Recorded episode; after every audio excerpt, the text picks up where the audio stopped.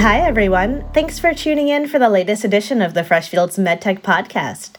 I'm Vinny Kailasanath, a life sciences and technology transactions partner in the Silicon Valley office of Freshfields.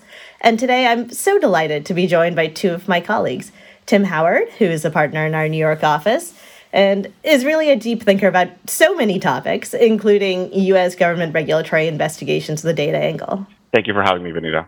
And also joined by Philipp Roos, who's based in Germany and routinely advises clients on EU regulations, particularly with respect to the protection of social and health data. Thanks for the invitation, Vinita. Very happy to be here. Well, thank you both so much for taking the time to chat with me today about your international perspectives on some of the really fascinating issues facing companies with health data focused offerings it really seems like health data is a daily headline topic. We're seeing global regulators becoming so active in this space. Just to get our conversation started, I'd love to hear your perspectives on the issues that are really top of mind for each of you when you're advising companies on health offerings in your respective jurisdictions. Philipp, perhaps we could start with you.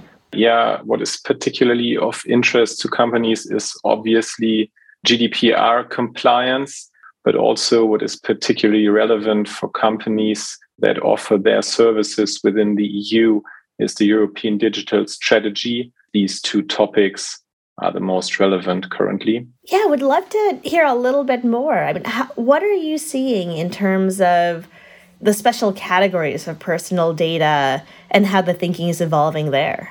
We see that regulators take care of health data because health data is always, first of all, considered personal data under the GDPR. Otherwise, the GDPR wouldn't apply. And what makes it particularly tricky is that health data, as you have rightly said, are kind of special categories of data, which means for companies that they must have an additional justification under the GDPR if they want to process these data. And these justifications are, however, very limited and only allow the processing under very specific conditions. What you might also find interesting is that the Court of Justice of the European Union, the highest court here in the EU, has just last year judged that the term special category of data has to be interpreted very broadly. And therefore, even though sometimes companies believe that they don't process special categories of data. In fact, they do if they take the requirements of the Court of Justice of the European Union seriously. What are some of the traps for the unwary there? The trap is that under this very broad interpretation, even though where you would not think that it's directly health data or it can also be data revealing sexual orientation, in fact, it does. So, in the case at hand, the person that someone was married was considered as special category data because it reveals your sexual orientation. Wow. Yeah, definitely a, a, subtle point there. Tim, would love to hear your take on health data in the US, particularly in light of the Dobbs decision and reproductive rights. Certainly, in my data security practice, we're advising clients all the time on HIPAA security issues and complying with HIPAA to be in a good position with the Department of Health and Human Services. But as you indicate, there's there is a hot issue right now in the wake of the Dobbs decision regarding government access to reproductive health data arising from uh, the federal law called the Stored Communications Act. A law that I'm very familiar with because I was a a prosecutor with DOJ at the Southern District of New York for 12 years, and a tool we, we frequently use to get content from third party providers. And so the issue here is the, the SCA provides an avenue for even state prosecutors in states that have banned abortion to compel providers that fall under the act to produce data about individuals. So there's a risk that can be used to get information on individuals who travel from banned states, let's say like Texas, to California where it's not banned to get reproductive health services, or even potentially to prosecute medical professionals in states like California when they help residents from banned states get those services. So the SCA applies to providers of electronic communication services or remote computing services to the public and kind of to simplify that you're a provider that allow you know provides email services or cloud storage for data And so the SCA both puts restrictions on when a provider can voluntarily disclose data, but also has a patchwork of provisions that relate to when providers can be compelled to provide data with certain legal process from the government. So, generally speaking, the SCA takes what would otherwise be considered third party business records that could simply be obtained by a subpoena, but add additional protections, including a requirement of a special kind of search warrant in order to get content data, which is seen as the most sensitive. Now, in the rest of the US, when you're looking to get a search warrant, typically you are required to go to a judge and a court that has territorial jurisdiction over the property being searched. But the SCA, in part because of the concentration of certain providers in areas of the country, like in Northern California, tried to make the act more flexible and allows any court that has jurisdiction over the offense being investigated, regardless of location, to issue these kind of warrants to qualifying providers. And this includes the right specifically of state prosecutors to get search warrants. So a DA in Texas could go to a, a Texas state court with an affidavit alleging probable cause that a target engaged in conduct in violation of Texas's abortion laws and compel a qualifying SCA provider to give content data. And what's more, the Stored Communications Act allows the government to get a non disclosure order to the provider to prohibit the provider from even telling the subscriber that the legal process was obtained and that their health data was provided. So the question is, what can companies do about this to protect consumers' uh, reproductive health privacy? You know, I've talked to several clients about about this very issue. First, I just want to note that the administration, the Biden administration, has noticed this gap and is trying to do something. And they proposed an amendment to HIPAA that would prohibit disclosures to law enforcement for investigations that are authorized by banned states into reproductive health issues into care that's provided into states where it is legal. A very kind of specific problem that we're dealing with here. But what do we do for now? Or what if our highly politicized political environment surrounding uh, reproductive health forecloses that amendment? Well, first, with states like California passing conflicting state laws about production of, of health data, there may be an avenue to litigate whether this SCA preempts state law or state law provides supplemental privacy protections that survive the Stored Communications Act. But going into that would be a whole nother session. But the, the problem I want to highlight here is even having the opportunity to fight back, especially when you're in a situation where, as many companies do, outsource to third party providers to store data sometimes. And there you'd have to rely on the third party provider to protect your rights and litigate. And they may be subject to a non disclosure order under the SCA. So what can you do? So the first thing to do is to think about is to store the data in encrypted form wherever possible. And this is very important if you use a third party provider to store data. They simply cannot be compelled to produce what they don't have. So if they only have access to data in encrypted form, that's all they can give to the government, like pursuant to this. If you're storing data yourself in house, you have to think about what is actually necessary to provide services, encrypt whatever you don't actually need in plain text for operations. And by the way, this is the best practice anyway from a HIPAA security rule perspective, making sure that the minimum personal health information is available to the provider. Another option is considering processing and storing data in house and not use a third party provider. At least then you will receive notice by receiving the legal process and may have an opportunity to litigate and move to quash the legal process. And then finally, you can think about structuring your business activities in a way such you do not fall under the SCA, which would mean the government would have to use standard legal process to get the data which would be easier for you to detect and potentially litigate. I'd love to explore how this plays out if the data is stored abroad, and perhaps after Tim, you add your thoughts, Philipp, you could you could opine, you know, from the from the European perspective. So very very briefly, unfortunately, storing the data abroad does not help you under the Stored Communications Act. If the provider does business in the U.S., such as there's jurisdiction under the Stored Communications Act, Congress, following a controversial case and situation with Microsoft, passed the Cloud Act, which amended the Stored Communications Act.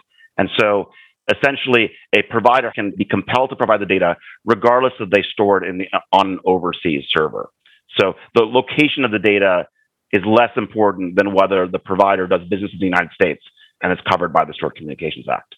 Yeah, from a GDPR point of view, data localization um, is also an important aspect, specifically with regard to health data. First of all, it can be mentioned that a few member states in the EU have introduced specific data localization requirements with regards to health data. That means that the data may not be transferred overseas or that at least a copy of health data must be kept in the respective member states. And then, what is particularly relevant for GDPR regulated companies is the so called Schrems II decision, uh, which sets a high bar for transferring data to the US, particularly, but also generally outside of the European Economic Area, because with the Schrems II decision, companies, it is not sufficient if they only conclude a standard data agreement. In addition, they must assess what they need to do to protect the data under consideration of the specific jurisdictions, which is particularly relevant for the US because there all these laws apply, which Tim has just mentioned. And under European considerations, they might not fulfill European standards. Are there many member states with uh, data localization laws regarding health data? Are you seeing any trends in this area? Yes, there are certain member states that provide for data localization requirements with regards to health data, which means that data may either not be transferred to any third country overseas or that at least a copy of the health data must be kept in the respective member states. We see this specifically in France, but also in Germany under the social laws here. And when we're speaking about trends, we could see that privacy authorities identify the protection of health data as one of their priority topics, which surely goes back to the landmark decision of the CJEU we just talked about, but also to the COVID 19 pandemic, and that more and more offerings are provided digitally, which is often combined with higher risks. There are a number of German authorities, but also, for instance, the French regulator CNIL which have recently declared that they are currently focusing on the processing of health data. Another topic that's so top of mind for folks is AI. My sense is this is an area where the European regulators and legislatures may be a little further ahead than the US when it comes to thinking about AI in a more harmonized way. Philipp, do you have any observations? Yeah, this is true, Vinita. In the European Union, the AI Act is currently being discussed. The AI Act will be a regulatory framework to ensure the ethical and responsible use of AI technologies within the EU. And it will be the first regulatory framework to govern particularly AI.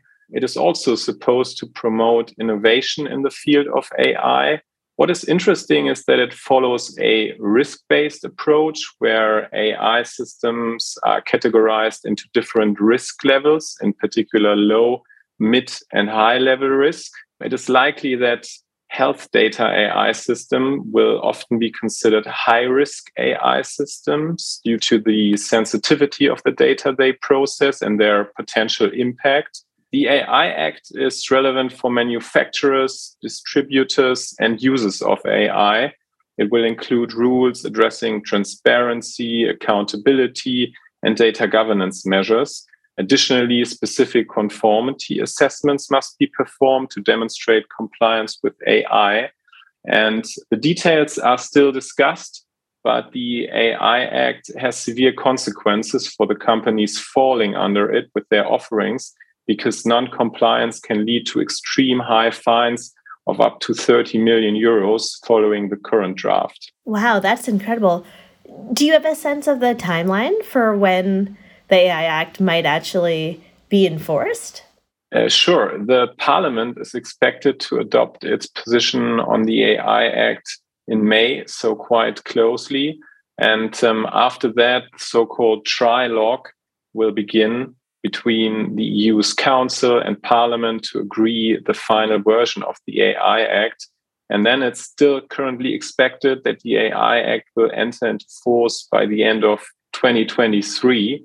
And once the regulation is adopted, it can be expected that health actors will likely have at least two years to prepare for compliance. So there is some time for companies to understand what the contours are of the act and, and to come into compliance. That's true. That's true. Specifically, as probably the most interesting question for companies is to which extent and whether they fall under the final AI regulation, which is closely related to the term of an AI system, which is currently the hottest topic, you could say, and holds up the discussions, particularly with a view on tools such as ChatGPT.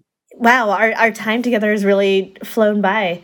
Tim, Philipp, would you like to share any closing thoughts on medtech or digital health innovations that you're tracking going forward? I think companies need to continue to take uh, data security and privacy issues regarding health information very seriously. We are seeing, you know, a growing effort by the Biden administration to increase cybersecurity regulation over critical infrastructure, and there's no doubt that healthcare data will be in there. So whether it's you know concerned about government disclosures or just protecting the data from unauthorized parties. It's something that companies should pay a lot of attention to cybersecurity audits, governance, and other things to make sure they're in the, the best position to uh, react to an incident. Yeah, I can only enhance what Tim has just said.